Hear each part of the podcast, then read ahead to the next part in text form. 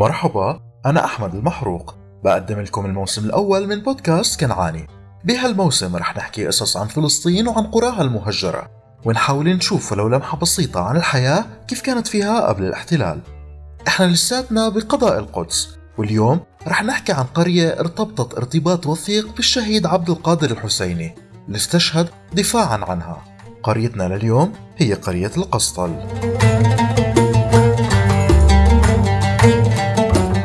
القسطل هي قرية عربية بتبعد 10 كيلومتر للغرب من مدينة القدس، وبتشرف على طريق القدس يافا الرئيسي، وبترتفع عن سطح البحر ما بين 725 ل 790 متر.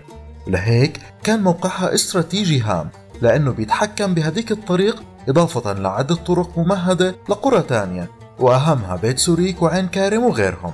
القسطل ترجع تسميتها لقلعة صغيرة كانت مبنية بعهد الرومان، وبعدين اترممت أيام الحروب الصليبية. لما نشأت قرية القسطل اتسمت بهذا الاسم تحريفا لكلمة كسل، واللي معناها الحصن. وكانت الوظيفة العسكرية أهم وظائف القرية لتميز موضعها بسهولة الحماية والدفاع. أما بيوت القرية والمبنية بالمعظم من الحجر اتخذت مخطط على شكل دائري أو شبه دائري، وبالرغم من امتدادها العمراني على طول المنحدرات الشرقية لجبل القسطل ما تجاوزت مساحتها بعام 45 أكثر من 5 دنمات، وكانت شبه خالية من المرافق والخدمات العامة، وبتعتمد على مدينة القدس المجاورة إلها لهاي الخدمات. سكان القرية واللي كان معظمهم من المسلمين كان في إلهم مقام لولي صالح اسمه الشيخ كركي. كان هذا المقام موجود بالطرف الغربي من القرية.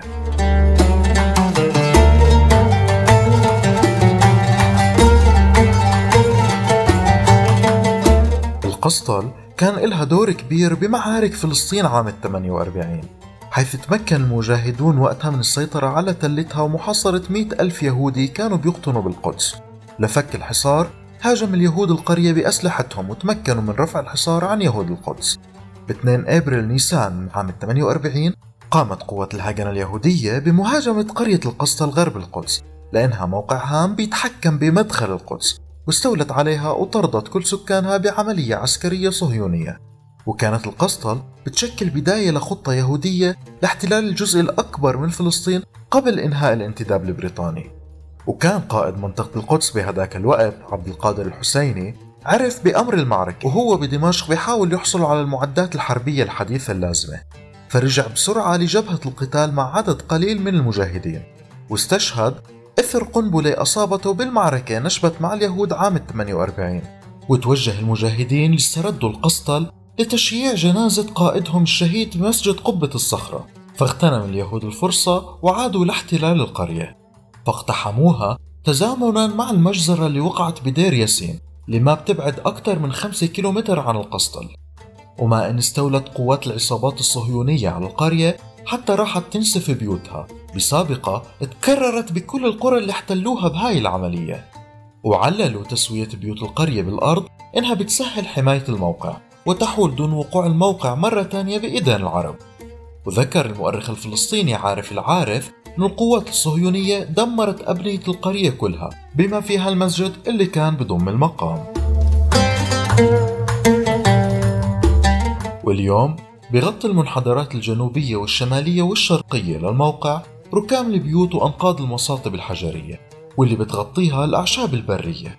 ما زالت أنقاض القلعة القديمة قائمة على قمة الجبل، وانبنى كمان بالموقع حديثا ملجأ تحت الأرض جنوب غرب هاي القلعة، وبتنبت كمان أشجار الخروب والتين والزيتون على الأطراف الشمالية والغربية للموقع، بينما الصبار بينبت بالجهة الجنوبية. والموقع كله بما فيه أجزاء من القلعة صار اليوم مركز سياحي إسرائيلي.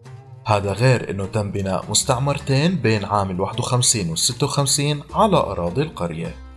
يمكن القسطل تهجرت وتدمرت، لكن أحجارتها لساتها موجودة لتعلم مكان بيوتها، تستنى بأصحابها يرجعوا يعمروها، لأنه هذا الوعد وعد رباني.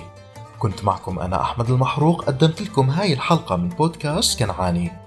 بالنهاية إذا عجبتكم يا ريت تدعمونا بالاشتراك والتقييم، وتشاركوا الحلقة مع أصحابكم، خليهم يعرفوا أكثر عن المحتوى اللي بنقدمه بهذا البودكاست.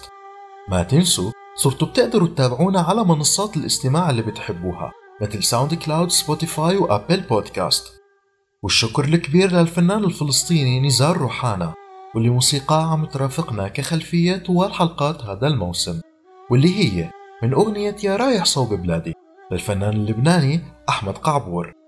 شكرا كتير، ونلقاكم مع بودكاست كنعاني جديد. يا رايح صوب بلادي دخلك وصي السلام، بلغ أهلي ولادي مشتاق لهم رب الحمام، وخلي إني أنادي بعد ممنوع الأحلام، وإلى أيام ببالي والله بتعز الأيام، إلا أيام ببالي والله بتعز الأيام.